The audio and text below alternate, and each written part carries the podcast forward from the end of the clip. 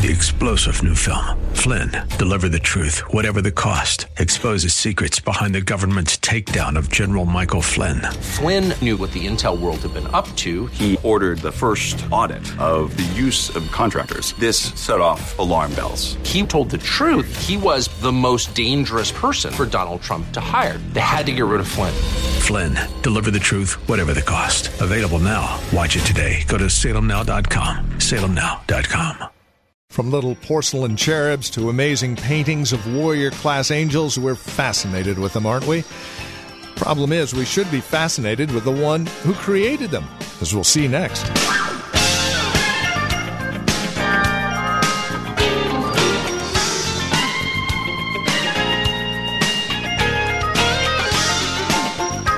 Here in Hebrews, we are told that Jesus is better than just about everything you can find in the Old Testament. And the author goes to amazing lengths to show us. He starts off in Hebrews chapter 1, verses 4 through 14, with a look at how Jesus is better than angels. I know. We have so many of those little things rolling around the house, be them in paintings or porcelain. So, what are we to do? Well, give a listen. Enjoy today's broadcast of Truth for Today, won't you? Here's Pastor Phil. Aslan can roar. He's a roaring lion of the tribe of Judah. He's strong. He's mighty. He's not a wimpy Jesus. He's not frustrated. Nothing's out of control. He is sovereign. He is Lord. He is going to dominate the nations. We will win. Not the Muslim world, not the communist world. He will win. They may kill us in the meantime, but he shall reign ere where the sun runs. He is a sovereign God. We're not trying to give away a poor, wimpy Jesus. This is the Jesus that when the maniac of Gadara and the man of Legion, when everybody has tried their secret formula to get the demon cast out, and they flee, they're beat up, the chains are broken, all of a sudden, this meek and lowly Jesus comes up, and this man is inhabited by two to six thousand different spirit beings. That's why he's called Legion. When Jesus comes, please leave. Please leave. But when he showed up, demons started screaming from afar off Go, Jesus, go. Well, I'm just a teacher. I'm an anemic God that I hope you like. Oh, no, no, no, no, no, no. You demons, I created you. You rebelled. You're dealing with God. You remember when Satan came to tempt uh, Jesus? He said in the Greek, Since you are God, turn these stones to bread. When's the last time you were tempted that way? You're just trying to make a peanut butter sandwich. You can't turn any stones to bread, but when you're God, you can. It's not a temptation if you can't do it. Jump off that pinnacle. God's going to have angels, Psalm 69, to sweep under you. Jesus could have said, I don't need angels either. I'll fly if I want, but I'm here to do the will of God. I'm not here as an ex- exhibitionist at a circus. I'm here to walk in the will of God. It's not the will of God to jump off a temple pinnacle. He said one final thing. He said, Why don't you worship me? I want your worship. I deserve your worship. Let's eliminate the cross. Let's eliminate Golgotha. Let's eliminate Gethsemane. Let's eliminate these five wounds you're bound to get. I tell you, I'll give you the kingdoms of this world if you just will worship me. Get behind me, Satan. I came to do the will of God. And he gave that power to his people. He said, If you'll submit to me and resist the devil, he'll flee from you. James 4 7. Is that wonderful? The devil that used to torture you, warn you about death, keep you walking scared. Now, the weakest child of God could say, In Jesus' name, Satan, get behind me. And the devil says, if God hadn't given them James 4 7, I'd laugh at him and say, Who do you think you are telling me what to do? I said, I just, Jesus, my, my, my commander and captain said, You got to you gotta obey. Right? Right there, say, just read him. When you pray, just read him the verse. Sometimes he doesn't get it. Right. Do you? Amen. Submit to God Now, a lot of you right there, you stop because you know you, when you're in rebellion, don't ask for help. He's not going to help you, rebels. You got to repent. But when you get right, things just say, Satan, you've been torturing me, creating fear and havoc. I resist you in the name above every name. And he will flee. Well, oh God, he is called God, and he said he's going to be one who reigns, and God has anointed him. When you use that term, anointed, they used it when they set aside a priest, a prophet, a king. They would put the flask of oil on them, and it simply meant inducted into the office, set aside, authenticated as God's choice. God's choice. And he said, above all of his companions, I've set you aside. Jesus, the anointed. That's what Messiah. When you say Jesus Christ, our Lord, let me tell you, Jesus is the word Joshua, God with us. That's Emmanuel. Joshua is Jehovah saves. Jesus, his human name, is the HaMashiach.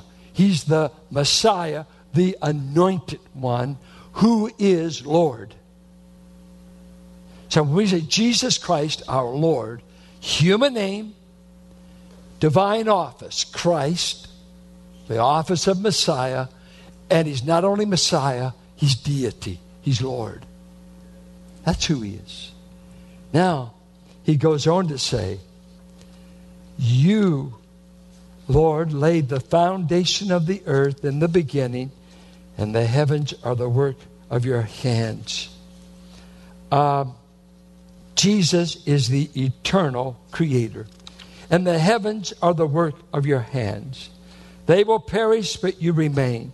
They all wear out like a garment, like a robe, you will roll them up. Like a garment, they will be changed. But you are the same, and your years will have no end. If you do not believe He's the eternal creator, I doubt you would ever want to believe He's the Redeemer. You see, the Hebrews were surrounded in Canaan by polytheistic, religions, and they all had a different explanation for creation. Flood. There's many flood tales in many cultures. They have them on the walls of the caves, and so the flood was known worldwide, different explanations for it. But to the Hebrew, to the monotheist, to the divinely chosen nation, they always started with our God as the creator God. He is eternal. He's going to outlast creation. Creation is His handiwork, it's subject to Him. And here we are today we, uh, because we as Christians live among so many pagan theories and they're taught best in our schools. And I'm afraid they're taught by film. Uh, hearing about this latest film, I finally saw Noah. I'm up to date. Still sick of it, depressed. It's just great cinematography wasted in the message. This is not my God. And now I hear this Exodus and I hear there's, there's all kinds of things. See, what's scary to me is young people are getting their impression and information by video, by film. If, if, it's, if it's a film, it must be almost true. Because when I don't read anyway, this is the media.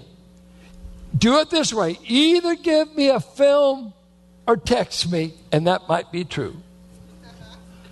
And so, what's true?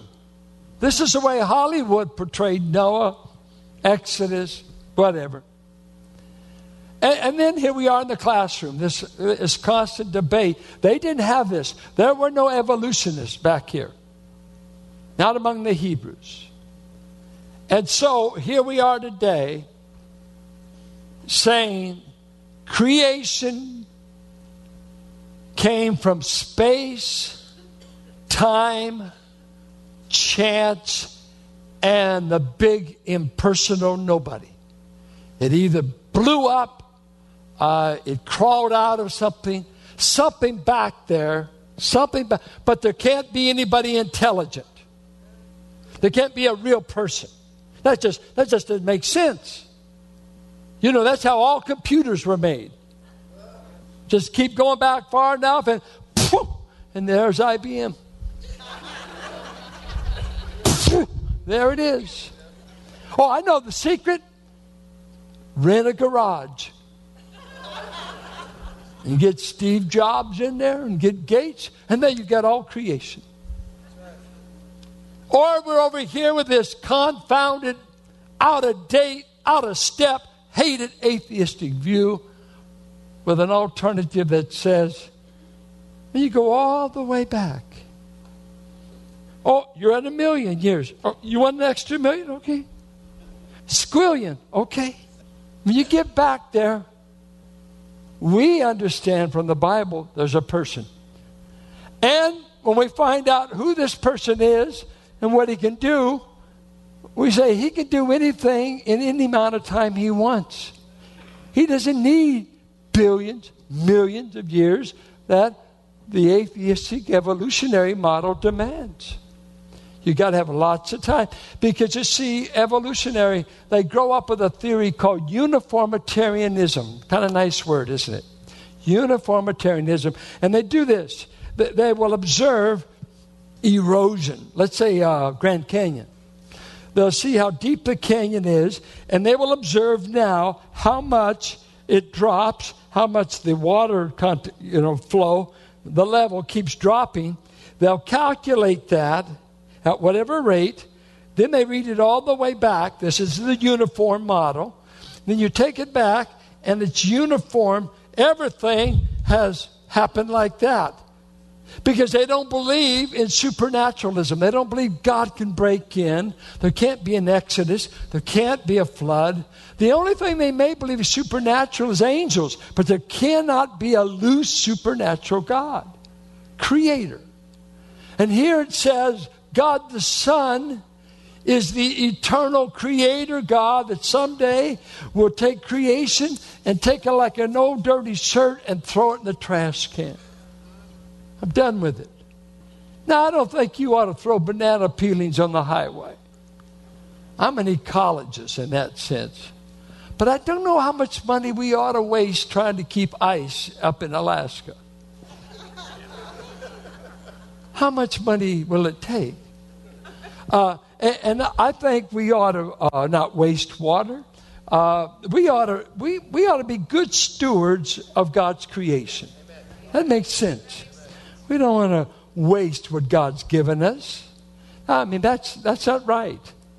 Adam and Eve were told to take care of the earth. We ought to take care of the earth. But I'm not going to hug a tree. Uh, you know, some folks want to hug a tree, but they'll snort a weed. Isn't it amazing? Let me tell you something about drugs that's amazing to me. In the order of creation, plant life is way down here, isn't it? You got plants, then you go to animal life, maybe reptiles. Uh, it's down here in the chain. So we come up here, we got mankind. And in man's rebellion against God, and the further he gets away from God, the folly of our sin and our bondage is we've gone all the way back here so that we're worshiping the plant world. We got to have the plant world to make it. I got to get it fixed. I, uh, I've talked to men and said, I've snorted away a fortune up my nose. I know a man, his nose still bleeds many times because he snorted so much coke. The plant world. You mean the plant world tells you what to do? I got to have some booze. I can't make it. Why? Why do you need booze? I'm a wreck. I, I can't make it. I, need a shot. I needed this. Uh, where, where did you develop that? Going away from God going away. And God said, I'll turn you over to the basest thing. You'll be amazed at what I'll let you worship when it's all over. I'll never stop worshiping, but it won't be me. But he says of the Son, He is the eternal God that someday will wrap up creation like that. He'll ignite the flame, according to 2 Peter. Burn up this entire earth, everything in it. It will all pass away. And the only thing from the earth that will last is people. Carolyn asked me what I wanted for Christmas. I said, I don't want another shirt. I don't want another sweater. You know what I want? I want God, my wife, my children, my brothers, my sister. I want relationships. I want people that I'm going to spend eternity with. And since Elizabeth has brought her three children, if any of you have a place I could stay for a few nights, I'd appreciate it. So she's out now, I can say that. So going right on, our final point. And to which of the angels has he ever said, Sit at my right hand until I make your enemies a footstool for your feet? Are they not all ministering spirits sent out to serve for the sake of those who are to inherit salvation? He's saying the picture here is the picture of a monarch's court. And Christ is sitting at the right hand of the king, which usually meant equality. It's the highest position, shared authority. He's on this enthronement place, and in the courtroom are these spirit beings going around waiting on deity, waiting on God. And it's an interesting thing. He says he makes his enemy his footstool. In uh, Bible culture, when you conquer the people, you always put your foot on the neck of the king to show subjugation. You are conquered. And here Christ, God the Father says, I'm going to make all your enemies into a footstool. You just rest your feet on them. going to eliminate. They're going to be put under your feet. And then he says, He is the enthroned deity. Angels simply work for him to minister and serve his people. And he says something here remarkable. It says, they're sent out to serve for the sake of those, and in the Greek it goes, who are about to inherit salvation. It's a Greek about. Now, I take that two ways. I used to always take it, uh, they're about to be saved initially. And it's probably broader than that. Salvation, how many are you, how many are completely saved here? No, you're not. You don't have a glorified body yet. You got something else coming. I love it. Good, good. You're two thirds saved. You're saved from the past, you're being saved, but guess what, honey? You're not going to be spending eternity in that wreck of a body of yours. You got the third installment coming, and He's sending angels to wait on you in the meantime. And I take it all the way back. His elect, you know, God does know who He's going to save, right? I think they even ministered to us before we ever got saved. How many nights were there in your life you should have never made it home? I think of my brother and I being in Long Beach. I always think about I nearly drowned there with him and my cousins. Basically, drowning, they wouldn't help me. Uh, they couldn't hear my screams. I was freezing in the air. I was yelling for help. They couldn't hear, me. And I said, God, I'll serve you if you'll spare my life. And I did for three days. How many ever had any of those experiences? I had some idiot one time said, let's go play chicken on Dam Road when they first put in the Dam Road. There's a good strip there, so let's. And I'm the passenger. I can't even drive, but I'm an idiot. Yeah, let's go. Let's go see if we kill ourselves. Uh, man, I'm glad we got home. I remember one time I was living in San Pablo. Uh, a guy came to the door, and I stepped out to see him, and he had a gun in my side and said, "Let's go do some stealing." Well, wow! I wasn't expecting that. I mean, uh, I was scared to death of the guy without a gun. He was tough, way over my head. But then when he put a gun into me, I'm going to go basically wherever he wants. But you know, of all things, my dad, right, he, read his Bible over at the uh, table. After the dishes were done, he, he'd do his night study there and read the word. And out of nowhere, I'm there, I, I'm stuck with this hood that is bad trouble I want you to go with me, and just to help you get in the mood, I'm going to put a gun into you. And, uh, I said, wow, you know, I'm but uh, yeah, okay. But all of a sudden, my father just, uh, for some reason, opened the door and, and he said, uh, "Hello, young man." And the guy put away the gun, whatever, didn't see it. And uh, uh, Dad, um, let's say Gary, Gary and I, he wants, we want to go out and do this. He looked at this guy, said, "You ain't going anywhere with this hood." Now that was a day when the dad was in charge, even of the hoods. I wanted to kiss him. He just saved my life, as far as I was concerned. Angels were watching over you before you ever got saved, or you would have already died. They've been watching over you, watching over you. A wonderful family story we love to tell is my dad was an iron worker and up on a project. I don't know how many volts of electricity going supposed to have been cut off. Everybody's watching the job, and uh, Mr. Biggie, everybody's guarantee, all these guarantees. And my father's up there, I don't know how many feet he was in the air, uh, throws this uh, steel cable over, uh, hits these live lines. The sparks flies, burns the choker in two, and everybody on the ground's waiting for my father to fall. Enough electricity went through to roast him and to kill him. And they'd put up all these guarantees. Oh, it's locked, it's turned off, it's this and that. When all the sparks cleared, and the man should be staggering, my dad just raised his hand and did this all day, all night.